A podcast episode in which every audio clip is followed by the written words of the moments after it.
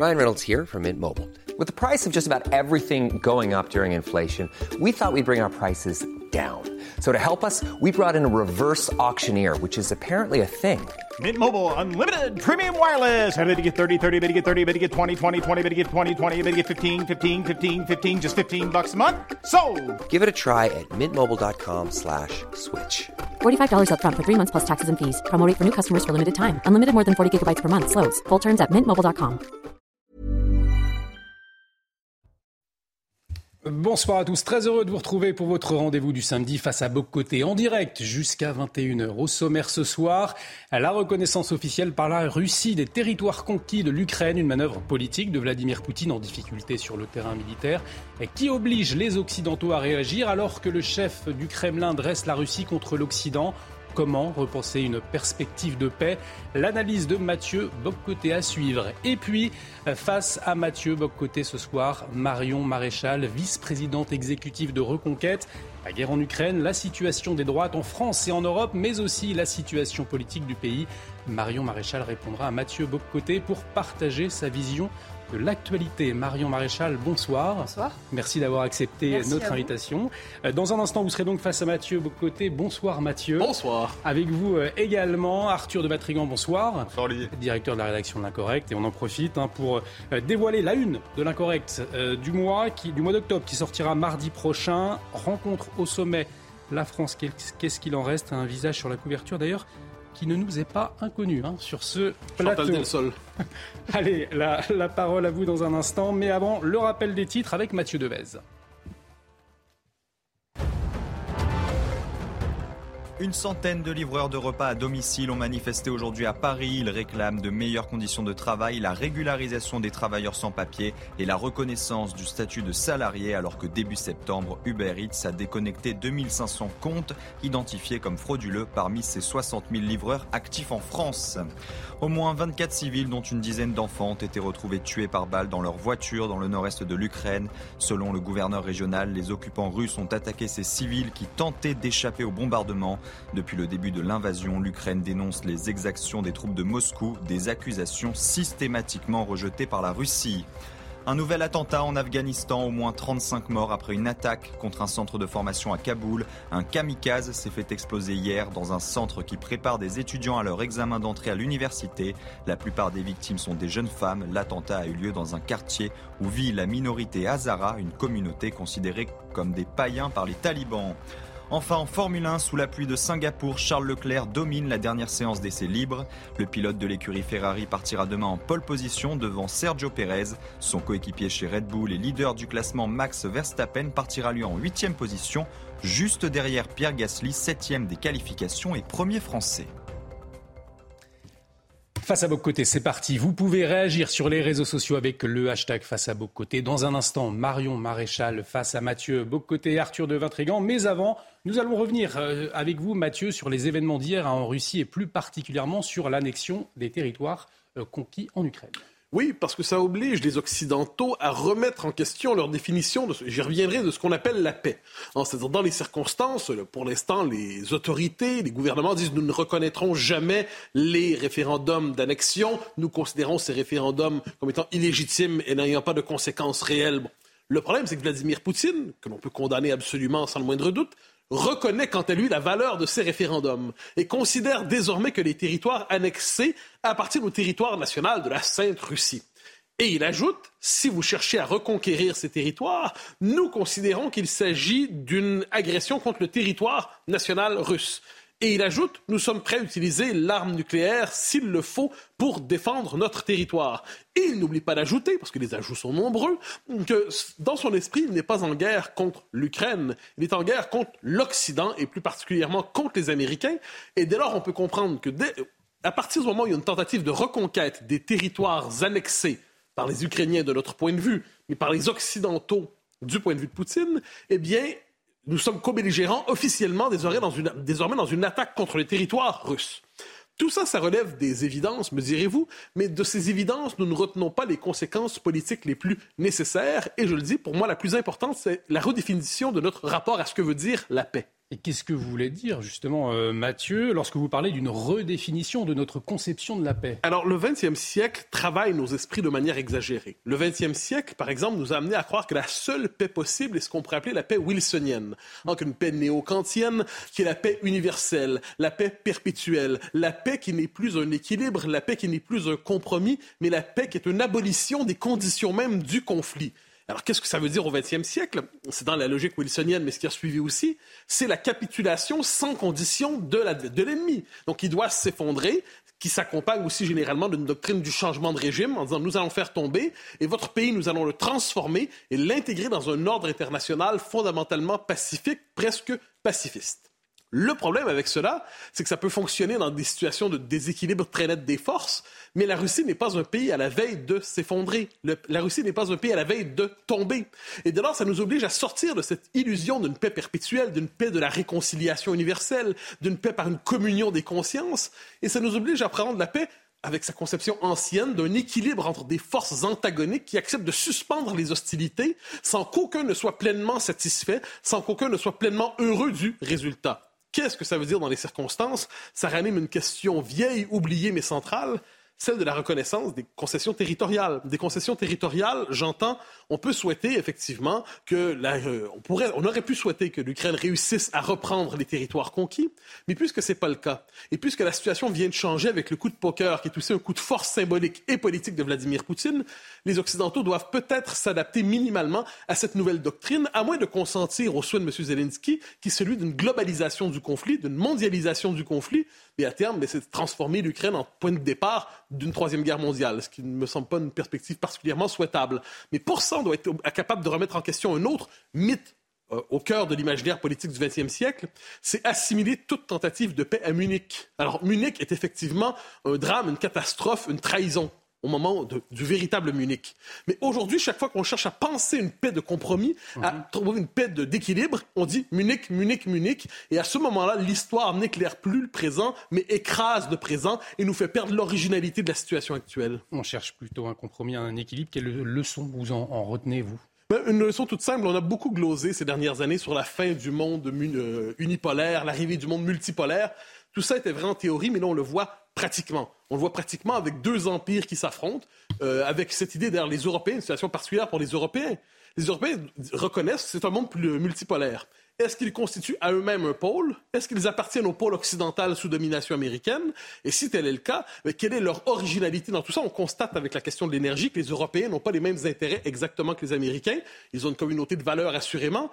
Mais comment être capable de penser la communauté occidentale au même moment, et ça c'est, je dirais, le dernier paradoxe, au moment où Vladimir Poutine joue de ses contradictions avec un discours qui pourrait plaire à la fois à la droite la plus radicale et de l'autre côté qui pourrait plaire à Mme Obono ou à la France insoumise. Il joue de nos contradictions et nous ne savons plus comment nous définir à travers cela. Je pense que c'est une leçon de cette mutation politique que nous connaissons, qu'on a vue hier en Russie et en Ukraine. Arthur de Vatrigant, on a entendu un Vladimir Poutine très virulent envers l'Occident. Comment est-ce que vous analysez, vous, cette charge? L'opération spéciale, qui était une opération spéciale jusqu'à présent, est devenue officiellement une guerre. Déjà parce qu'il y a eu l'appel à la conscription fait par Vladimir Poutine qui était nécessaire pour lui pour soutenir l'effort de guerre. Et de là découle un changement de communication. Le changement de communication, c'était son discours d'hier, c'est on est dans une confrontation face à l'Occident. Alors évidemment que c'est une stratégie éminemment calculée parce que si vous regardez d'un point de vue géopolitique, la grande évolution de ces dernières années, c'est qu'on nous trouve en face de nous, nous Français, nous Occidentaux, des cultures extérieures qui s'opposent à notre modèle, qui les récusent par des arguments et qui légitiment d'autres modèles. Et qui nie en plus le caractère universel des principes en expliquant qu'on ne peut pas les imposer, que si on les impose, c'est par idéologie, donc c'est colonisateur. Et l'autre partie, c'est à l'intérieur même de la France, à l'intérieur même de l'Occident, dans notre démocratie libérale, nombreux sont ceux qui cherchent un modèle ailleurs pour faire face à notre décadence, et dont la Russie de Poutine semblerait, soi-disant, être indemne de nos vices. Ils ne sont pas indemnes de nos vices, ils ont d'autres vices aussi. Alors je pense qu'il est assez urgent de relire le discours, vous savez, de Solzhenitsyn à Harvard, prononcé en 78, où il commençait ainsi « Le déclin du courage est peut-être le trait le plus saillant de l'Ouest, aujourd'hui pour un observateur extérieur. Le monde occidental a perdu son courage civique, à la fois dans son ensemble et singulièrement dans chaque pays, dans chaque gouvernement et bien sûr aux Nations Unies. » Donc 44 ans plus tard, nous allons voir si le déclin du courage est devenu assez effectif pour empêcher l'Occident à nouveau de trouver les ressources profondes qui lui ont permis jusqu'à présent de perdurer son modèle, ou au contraire va-t-il l'écrouler définitivement, et notamment aux yeux de ses propres concitoyens. Et les enjeux de cette guerre en Ukraine, vous allez y revenir tout de suite, Mathieu Bock-Côté, avec Marion Maréchal. Je vous laisse face à Mathieu Bock-Côté dans un instant, mais peut-être cette question. Pourquoi ce souhait, ce soir, d'avoir invité Marion Maréchal ? À l'intérieur de sa famille politique, qui est Reconquête, mais qui plus largement, on dirait, la droite conservatrice, Marion Maréchal fait partie à la fois de ceux qui sont à la fois des politiques et des intellectuels. Et ça permet de jeter un regard tout à fait particulier sur les événements. Et c'est à la lumière aussi de ce qui se passe en Suède, ce qui se passe en Italie, ce qui se passe en Russie, ce qui se passe en France, que nous la recevons ce soir. Marion Maréchal, bonsoir. Bonsoir. Alors, question première, à la lumière de ce que nous avons dit, que vous inspire ce discours de Vladimir Poutine qui se veut historique, qui tout à la fois fait le procès de l'Occident qui s'est déployé depuis 1492 et fait le procès de l'Occident repentant et du wokisme et ainsi de suite. Que vous inspire ce discours ? Que dorénavant, il est acté que nous passons d'une dispute, en tout cas territoriale, relativement classique dans les relations internationales, à un conflit global, ça a été dit, quasi civilisationnel, entre l'Occident et le monde russe et ses alliés, c'est-à-dire une grande partie du monde qui aujourd'hui se constitue, vous venez de le dire, face au modèle occidental. Ça pourrait nous rappeler, et ça devrait peut-être nous interpeller, d'une certaine manière, le processus d'engrenage que nous avons connu, vous l'avez évoqué également, au moment de la Première Guerre mondiale, où on est au départ en Bosnie, un pays finalement dont assez peu de personnes avaient entendu parler, un conflit localisé qui, à force d'engrenage et d'alliances, aboutit à la Première Guerre mondiale et aux 20 millions de morts que nous avons subis. Je ne dis pas que nous allons inéluctablement arriver à la Troisième Guerre mondiale, mais en tout cas, il semble que rien ne soit fait pour freiner l'engrenage. Et ce qui m'inquiète, moi, et ce qui m'attriste même, c'est que avant, si la France avait joué son rôle, si la France avait respecté sa tradition diplomatique, nous aurions eu le choix entre la guerre ou la paix. Si nous nous étions penchés sur la question de l'élargissement de l'OTAN, le respect des accords de Maïdan, entre autres choses, nous aurions eu ce choix. Aujourd'hui, nous n'avons plus ce choix. Le choix que nous avons, c'est plus ou moins de guerre, ou comment freiner finalement l'aggravation de la guerre. Parce que nous sommes face à deux grandes puissances. D'un côté, la Russie qui manifestement ira jusqu'au bout, ça a été dit, et je ne crois pas que ce soit du bluff en effet. Les États-Unis qui manifestement eux aussi iront jusqu'au bout. Et au milieu, les pays européens qui subissent une forme de guerre par procuration, qui en sont d'ailleurs les premiers à subir les conséquences économiques, politiques et sociales en direct, et qui donc finalement n'ont plus d'autre choix que de freiner ce processus.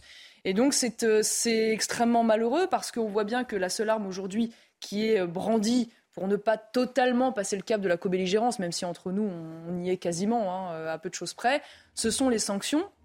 Donc des sanctions dont il est avéré, et pas seulement avec la Russie, qu'elles ont une relativement peu d'efficacité, disons-le. Et ça, je voyais Pierre Lelouch le rappelait il y a peu de temps. Il disait, vous savez, face à l'Iran, il y a 1500 types de sanctions. Ça ne nous a pas empêchés d'avancer vers la bombe nucléaire. Et la Russie subit des sanctions depuis des décennies et de très nombreuses sanctions aussi depuis 2014 sans que les faits soient notoires.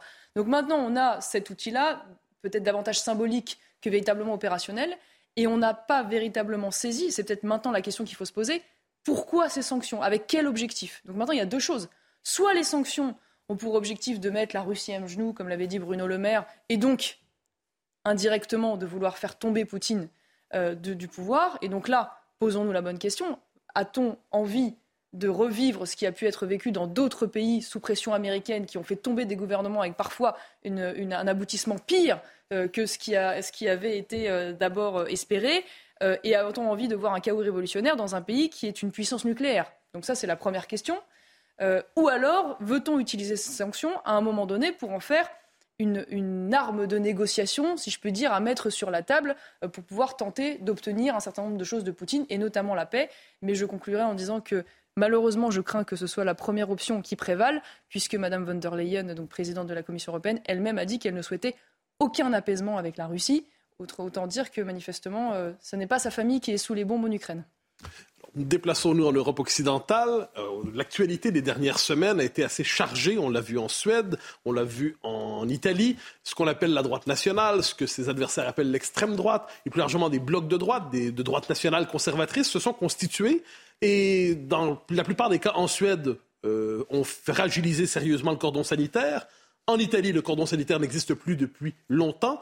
Comment interprétez-vous cette double poussée en Suède, en Italie? Est-ce le même mouvement qui balaie l'Europe occidentale ou est-ce deux mouvements assez distincts pour vous? Alors en tout cas, il y a des leçons à en tirer et vous l'avez dit, je pense que la première leçon, c'est d'abord une leçon de méthode. Ça a été rappelé, mais cette volonté déjà d'union des droites, d'alliance des droites, enfin on peut trouver de rassemblement des droites, qu'importe le terme. En tout cas en Italie, avec quelque chose de relativement comparable, puisqu'on a la Ligue de Matteo Salvini qui pourrait se rapprocher davantage aujourd'hui du Rassemblement National, qui en est d'ailleurs l'allié principal.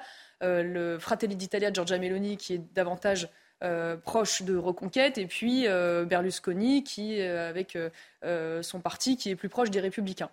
Et vous l'avez dit, un cordon sanitaire qui, en Italie, a sauté depuis longtemps, du fait, d'ailleurs, dans les années 90, de Berlusconi, qui décide de faire des alliances avec le parti qui est hérité du mouvement social italien.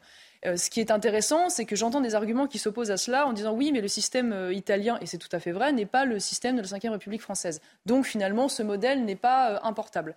Mais j'ai envie de dire qu'au contraire, cet argument devrait jouer encore davantage dans la Ve que dans le régime parlementaire italien, puisque dans le régime parlementaire italien, vous n'êtes pas obligé de faire 50+1 pour avoir la majorité, ce qui est le cas aujourd'hui de cette coalition italienne. À l'inverse, en France... dans notre système, à la fois aux élections législatives et évidemment davantage avec l'élection du président, il faut faire 50+1. Donc il y a encore, j'ai envie de dire, une exigence supplémentaire de rassembler encore davantage des courants pour espérer obtenir une majorité totale. Donc pour moi, c'est un argument qui ne vaut pas. Mais vous ne croyez pas que le système électoral français défavorise pour l'instant, à tout le moins, cette logique d'union des droites ?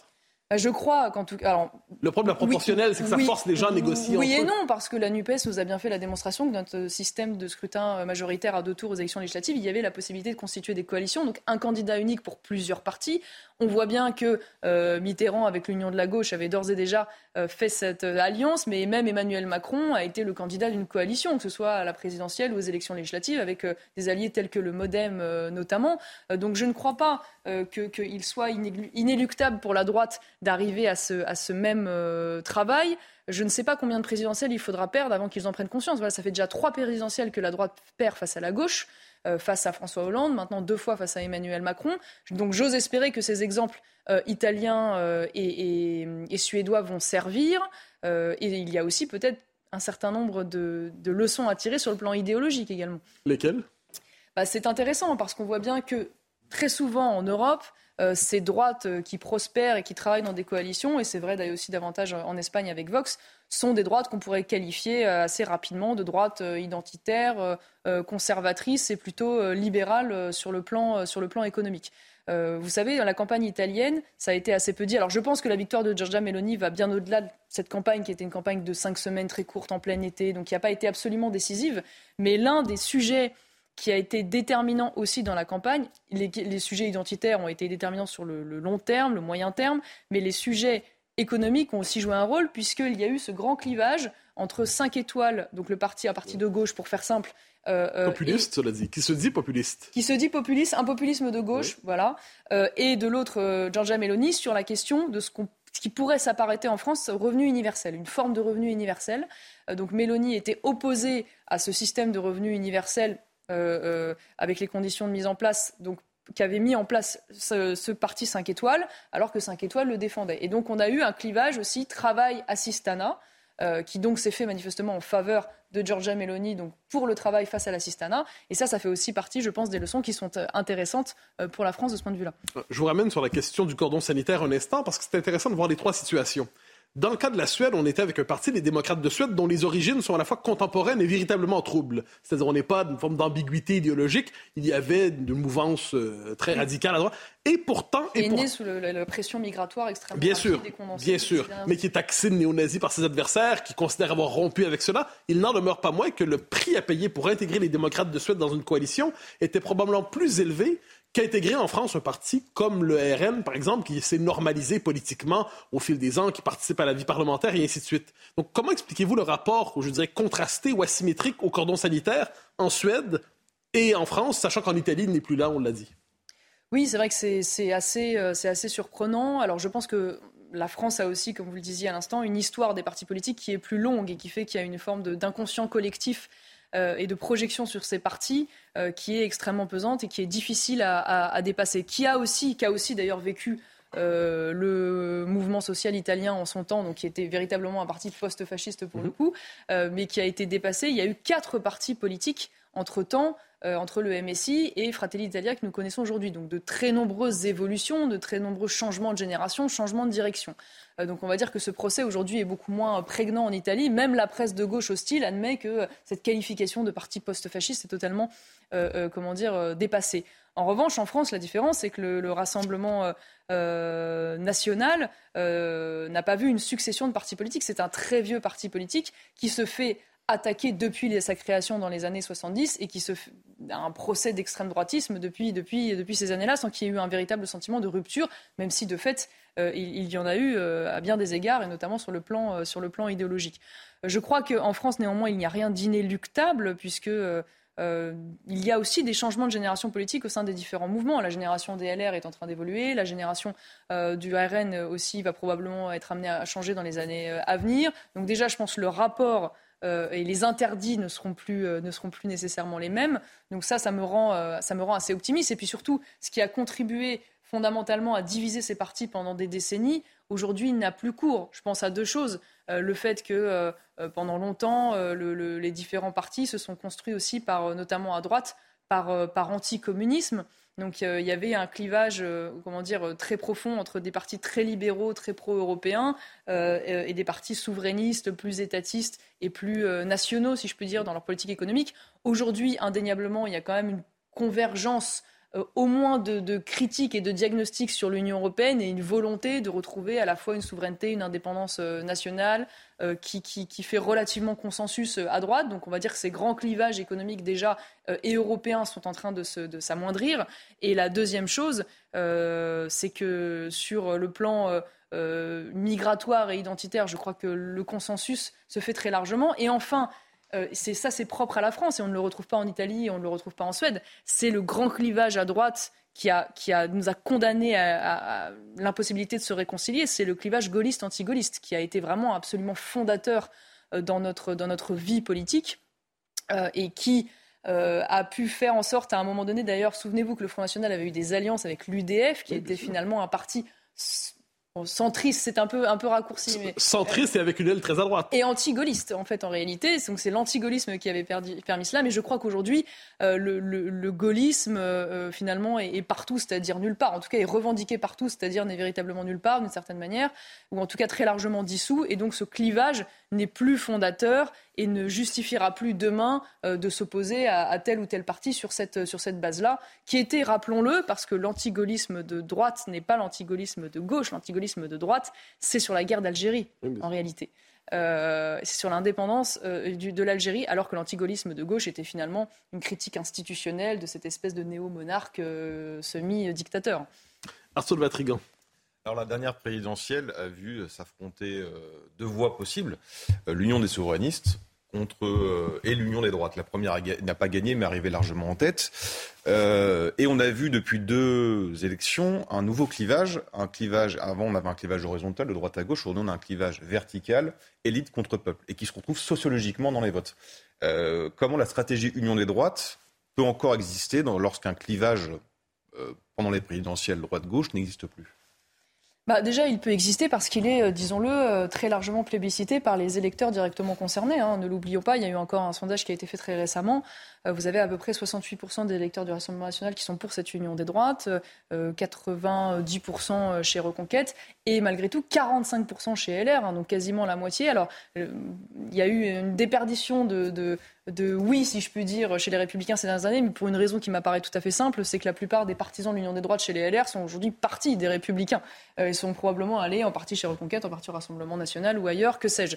Donc c'est tout à fait logique. Donc déjà, c'est plébiscité par les électeurs. Donc ça me paraît être une très bonne raison de continuer d'avancer sur ce sujet. Par ailleurs, l'alliance des souverainismes n'exclut pas nécessairement l'alliance des droites. Enfin, les deux ne sont pas exclusives et après tout, elles peuvent se retrouver. Moi, la limite que je vois à cette fameuse alliance des souverainismes, du coup souverainisme de droite et de gauche, c'est le fait de prioriser la question de la souveraineté sur la question identitaire. Parce que si union des droites il y a, elle se fera nécessairement sur les fondamentaux de la question civilisationnelle et identitaire avant tout. parce qu'il y a des clivages sur les questions économiques. Voilà. Or, sur la question de la souveraineté n'est jamais qu'un outil, elle n'est pas un aboutissement. Vous récupérez votre souveraineté parce que derrière, vous voulez faire vivre et animer un projet de société. Or, y a-t-il concordance entre les souverainismes de droite et les souverainismes de gauche sur ce projet de société ? Je n'en suis pas absolument convaincue. Quand, pendant la présidentielle, j'entendais Marine Le Pen dire « Je ne veux absolument aucun ministre issu du parti Reconquête, mais par contre, je veux un homme comme Arnaud Montebourg », alors Arnaud Montebourg, très bien, on le connaît et on l'a connu pour sa défense de l'industrie française et je lui en suis gré, mais n'oublions pas qu'Arnaud Montebourg est un homme profondément attaché à l'arrivée de l'immigration. Il considère que l'immigration est une chance pour la France. Voilà, il ne peut pas remettre en cause aujourd'hui la politique migratoire telle qu'elle existe. Donc, n'est-ce pas illusoire ? Voilà ce que je veux dire. Est-ce cohérent et n'est-ce pas illusoire ? Moi, je pense qu'il y a plus de cohérence de ce point de vue-là à défendre l'union des droites avec toutes nos différences, hein, parce que nous avons nos singularités. Mais c'est le principe même d'une coalition, c'est qu'on travaille avec des gens avec lesquels on n'est pas nécessairement d'accord. Et on va continuer cet échange dans un instant. On marque une pause, restez avec nous sur CNews. Marion Maréchal face à Mathieu Bock-Côté, ça continue dans un instant, à tout de suite. De retour sur le plateau de Face à Bock-Côté. Bienvenue si vous nous rejoignez. Marion Maréchal, vice-présidente exécutive de Reconquête, répond à Mathieu Bock-Côté ce soir. La suite de l'interview dans un instant, mais avant, un point sur les dernières actualités. C'est avec vous, Mathieu Devez. L'affaire Quatennens continue de faire parler d'elle. Adrien Quatennens est visé par une nouvelle main courante déposée par son épouse. Céline Quatennens accuse le député LFI de lui avoir envoyé trop de SMS depuis le début de l'affaire et de leur rupture. Adrien Quatennens a lui été entendu au commissariat de Lille dans le cadre d'une enquête pour violence conjugale. Le président turc menace de nouveau de bloquer l'adhésion de la Suède et de la Finlande à l'OTAN. Erdogan accuse les deux pays de protéger des combattants kurdes du Parti des travailleurs du Kurdistan et des unités de protection du peuple, deux organisations considérées comme terroristes par Ankara. À ce jour, 28 États membres de l'OTAN ont ratifié l'adhésion de la Suède et de la Finlande. Seules la Hongrie et la Turquie, donc, doivent encore donner leur accord final au Parlement. La Floride dévastée après le passage de l'ouragan Ian. Au moins 23 morts, la plupart par noyade et dans leur grande majorité des personnes âgées.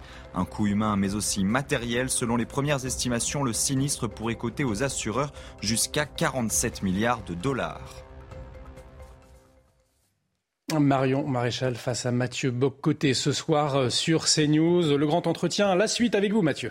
Alors, ce qui fait pousser, ce qui porte une partie des droites aujourd'hui, c'est la question de l'identité, vous l'avez dit, mais aussi de la sécurité ou de l'insécurité, un sentiment quelquefois d'être occupé chez soi, d'être agressé en toutes circonstances, propos entendus souvent à droite, mais aussi propos désormais entendus à gauche. Un élu des Mureaux, Boris Venon, j'espère ne pas massacrer son nom, qui précise qu'il est un homme de gauche, donc probablement pour assurer que son propos est moralement correct, explique qu'en tant que blanc et en tant qu'homosexuel, il est aujourd'hui obligé de quitter probablement parce qu'il est victime de persécutions sur la base de l'orientation sexuelle et de sa couleur de peau. Que vous inspire un tel événement ? Est-ce, comme dit l'autre, un fait divers ou est-ce un événement d'une autre nature ? Et il prend d'ailleurs le temps de dire explicitement « oui, le racisme anti-blanc existe ». Donc, même si les socialistes aujourd'hui y arrivent, c'est une bonne chose, mais c'est malheureux, si vous voulez, qu'on soit contraint d'en arriver à ce qu'un élu de la République soit persécuté au point de déménager pour qu'enfin ils ouvrent les yeux.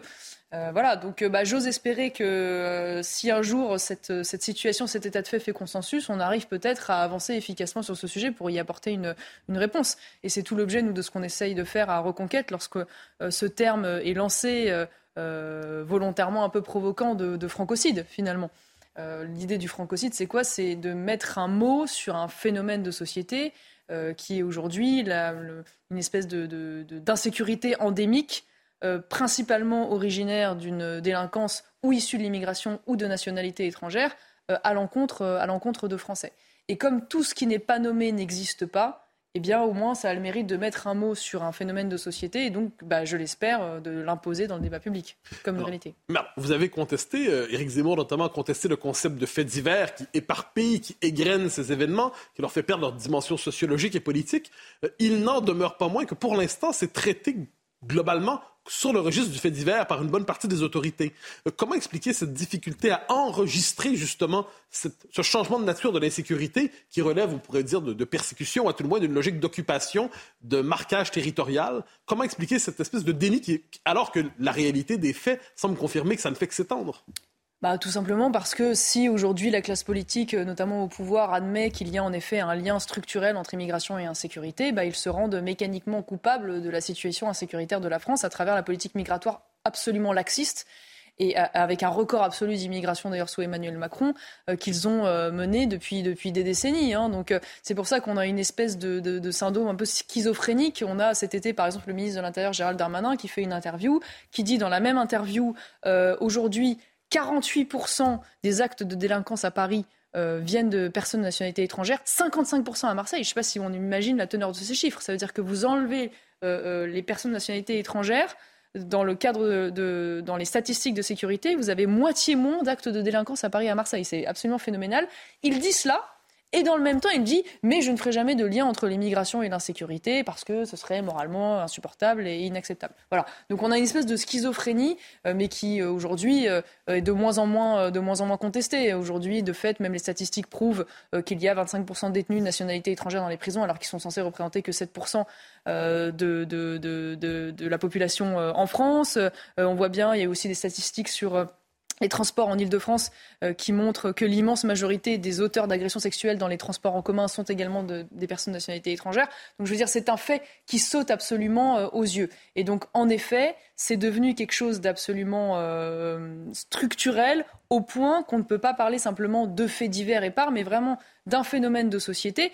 Et d'un phénomène de société qui prend la forme bien évidemment d'actes de délinquance du quotidien, mais aussi très souvent avec cette dimension anti-française, anti-blanche, anti-européenne ou anti-catholique qui montre bien qu'il y a là aussi une forme de combat, malgré tout, de lutte civilisationnelle qui est en train de se mettre en place. Et j'aimerais vous présenter un paradoxe et avoir vos lumières sur cette question.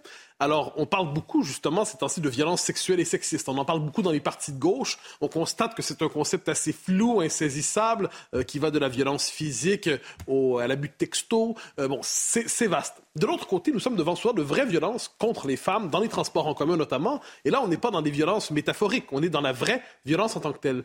Comment expliquer que les féministes ou ceux qui prétendent porter cet étendard, porter cette étiquette, se montrent si indifférentes finalement souvent à cette violence bien réelle subie par les femmes dans les transports, mais pas seulement, qui ressentent l'insécurité dans leur corps?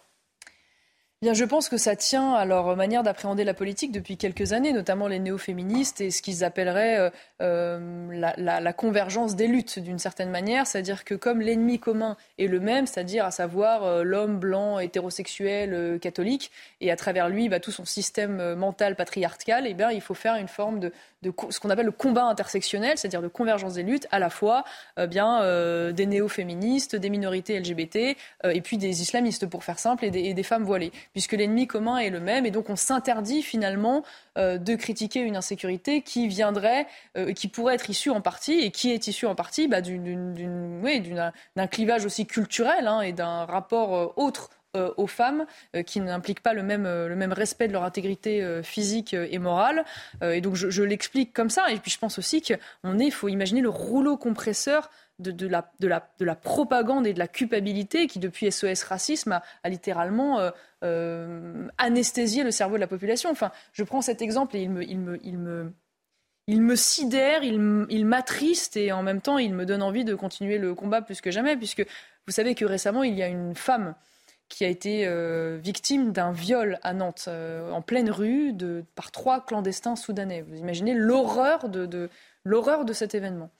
Et l'avocate de cette femme, qui se trouve être, le hasard fait bien les choses, sur la liste, elle était sur la liste de la maire socialiste de Nantes, fait donc un communiqué en écriture inclusive, ce qui d'ailleurs révèle sa dimension militante néo-féministe, pour dire ma cliente ne tolère pas, à travers le drame qu'elle a subi, qu'on puisse faire le lien entre immigration et insécurité. Elle reste éternellement attachée aux valeurs d'humanisme, d'accueil et de vivre ensemble.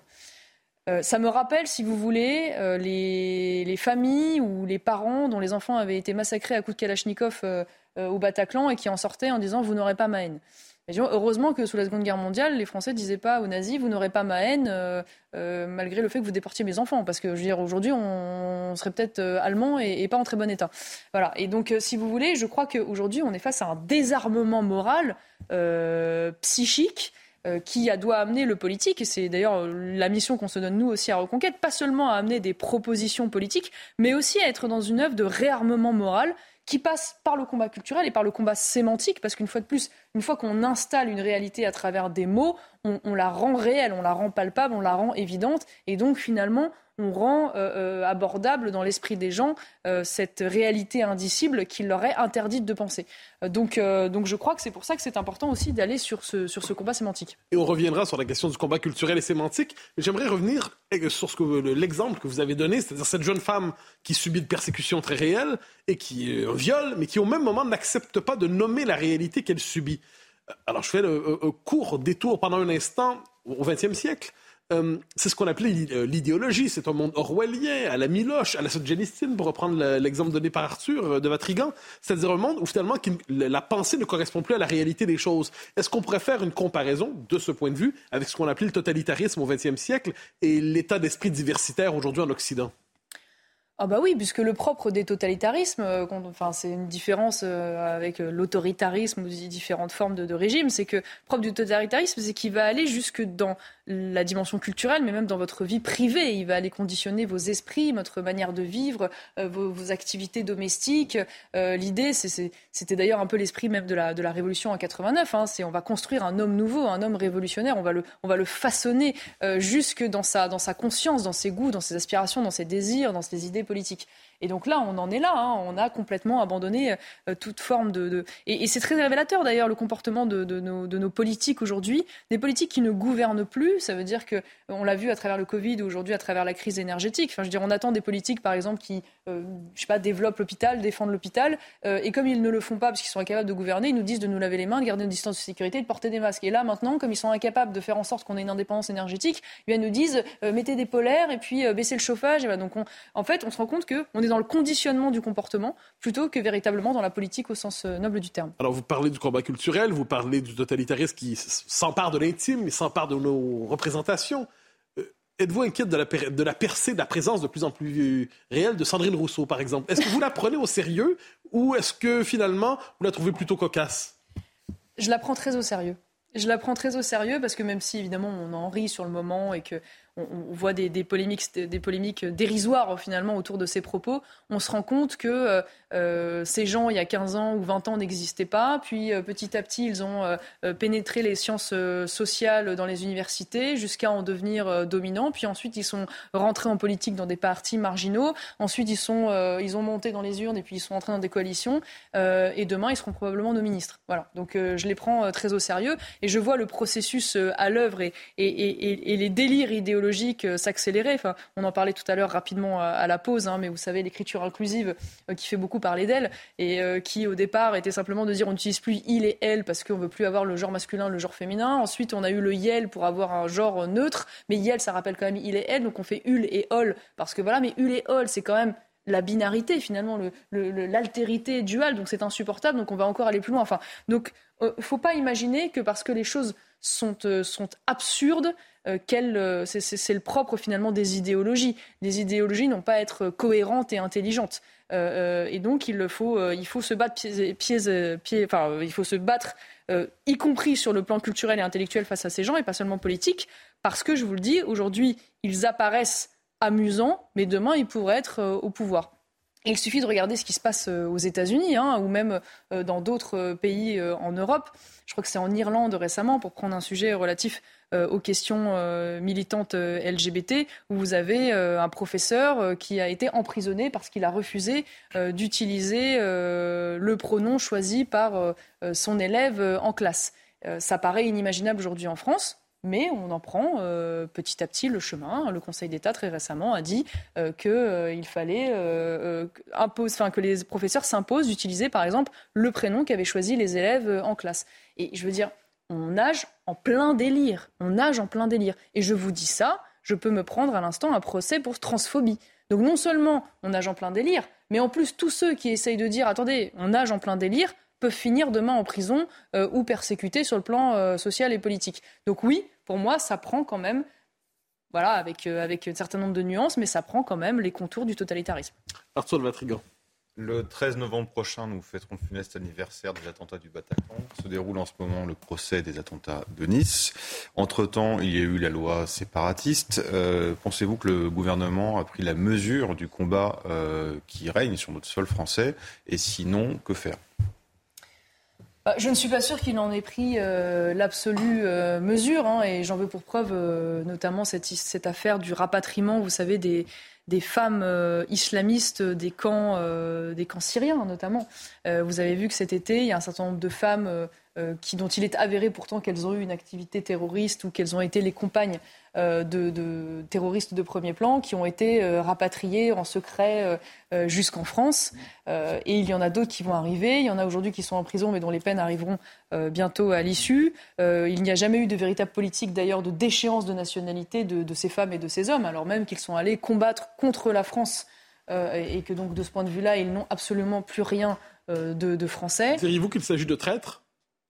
Je ne sais pas comment on peut les qualifier autrement, de traîtres à la nation indéniablement et de gens qui se sont retournés contre leur pays pour porter les armes contre leur pays. Donc il ne devrait pas y avoir de débat. Donc manifestement, quand on en est encore là, c'est qu'on n'a pas pris la mesure des choses. Et je distingue la question des femmes et des enfants, parce que je pense que la question de mineurs ou de très jeunes enfants se pose en des termes différents, mais je ne comprends pas, je ne comprends pas comment aujourd'hui ces femmes peuvent conserver, à défaut de la garde, en tout cas l'autorité parentale sur ces enfants. Je veux dire, ces enfants devraient pouvoir être décorrélés de la question de leurs parents, et donc je trouve que c'est un mauvais prétexte. Donc non, je ne crois pas qu'il y ait encore une prise de conscience absolue. Preuve en est d'ailleurs, l'islamisation des quartiers continue, s'accélère, et je n'ai pas vu d'ailleurs de remise en cause même y compris des politiques européennes ou des grandes publicités européennes, vous l'avez vu, avec la complicité d'organisations franchement douteuses sur le plan de la radicalité islamique, financées par notre argent européen, qui font la promotion dans des publicités de l'Union européenne de petites filles voilées. À quel moment le gouvernement français a dénoncé cela ? Je ne l'ai pas vu non plus, donc je crois qu'on est encore très loin du compte. Alors vous l'avez dit, vous serez au cœur du combat idéologique. Alors, petit portrait plus large, Reconquête, qui a eu donc une percée électorale limitée. 7%, c'est pas rien, mais c'est pas beaucoup non plus. Annonce au moment des universités d'été de Reconquête que le travail idéologique sera au cœur du parti, qu'il sera une forme d'aiguillon idéologique des droites. Et dans Reconquête, vous êtes principalement responsable de ce travail idéologique. Notamment, vous allez probablement, si j'ai bien compris, diriger une revue du mouvement qui cherchera justement à mener ce travail de reconstruction et de guerre idéologique. Alors, j'aimerais savoir comprendre comment pensez-vous l'action du travail idéologique, du combat métapolitique, mais à partir d'un parti politique. Normalement, c'est un travail qui est confié aux think tanks, aux intellectuels, aux cercles de réflexion. Vous voulez mener ça à partir d'un parti ? Je pense qu'on peut alimenter un écosystème. Voilà, différents types d'actions, des écosystèmes qui ont chacun des objectifs différents, des publics complémentaires. Je pense qu'on peut avoir une revue qui n'est pas strictement une revue de partis politiques qui parle du parti politique, mais une revue qui peut dessiner une doctrine, être un outil de réflexion qui va s'adresser au plus large public. Et donc, quand on a un parti qui a justement une base de sympathisants telle que la nôtre, des moyens tels que les nôtres, c'est intéressant qu'elle puisse être le moteur d'eux, mais des moteurs d'outils qui la dépassent d'une certaine manière. Et c'est ce que je trouve intéressant. Et je crois qu'on a des combats à mener qui ne relèvent pas uniquement, une fois de plus, de simples propositions politiques, d'un programme politique, mais véritablement d'un combat sur le plan du paradigme. Je vous donne un exemple, mais qui m'a frappé très récemment. Il y a un sondage qui a été fait par le journal Elle. Alors bon, il y a peut-être des biais, mais en tout cas, ça révèle quand même quelque chose, qui explique qu'il y a à peu près 30% des femmes en âge de procréer en France qui refusent d'être mères. Elles refusent d'être mères pour des raisons climatiques et écologiques ou des raisons professionnelles. Donc on voit bien que, en fait, si on ne s'attaque pas au paradigme dans lequel la gauche a pensé la société, ça a des conséquences extrêmement concrètes finalement sur notre avenir et notre peuple. Et donc si on ne se bat pas sur ces sujets-là, y compris sur des sujets qu'on appelle des sujets sociétaux maintenant pudiquement, on voit bien que ce sera la disparition de notre peuple à moyen long terme. Il nous reste un peu plus d'une minute. Il y a eu une deuxième gauche portée par Michel Rocard qui faisait ce travail idéologique. Est-ce qu'on pourrait dire que d'une certaine manière, aujourd'hui, vous êtes la deuxième droite et vous êtes la Michel Rocard de votre génération?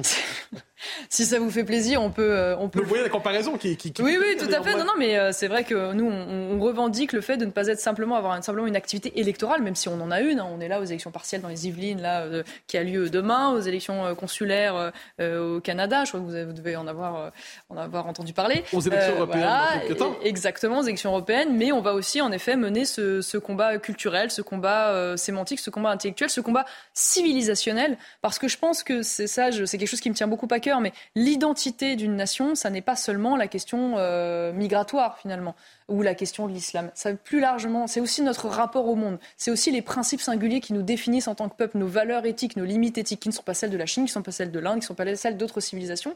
Et donc c'est pour ça que quand on s'empare, par exemple, des sujets dits bioéthiques, on parlera bientôt de la loi sur l'euthanasie, c'est-à-dire de cet interdit de ne pas tuer dans la société, de notre rapport à la dignité humaine, c'est ce qui nous définit aussi en tant que peuple, c'est notre identité. Et donc je crois que c'est important aussi d'aller sur ces sujets-là en cohérence, parce que le combat civilisationnel, il est aussi dans notre être et dans notre essence, et pas seulement dans nos origines finalement. Et on arrive au terme de cet entretien. Merci Marion Maréchal d'avoir accepté notre invitation. Merci Arthur de Vatrigant. Merci Mathieu Bock-Côté. On vous retrouve demain, 10h, aux côtés de Sonia Magrouk dans le Grand Rendez-vous. C'est le News des Échos européens. Dans un instant, Soir Info Week-end, c'est avec Elliott Deval. Elliott Deval qui reçoit Bernard-Henri Lévy et ce sera à 23h30. Très bonne soirée sur notre antenne.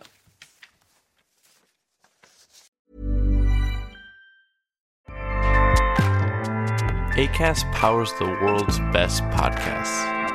Here's a show that we recommend.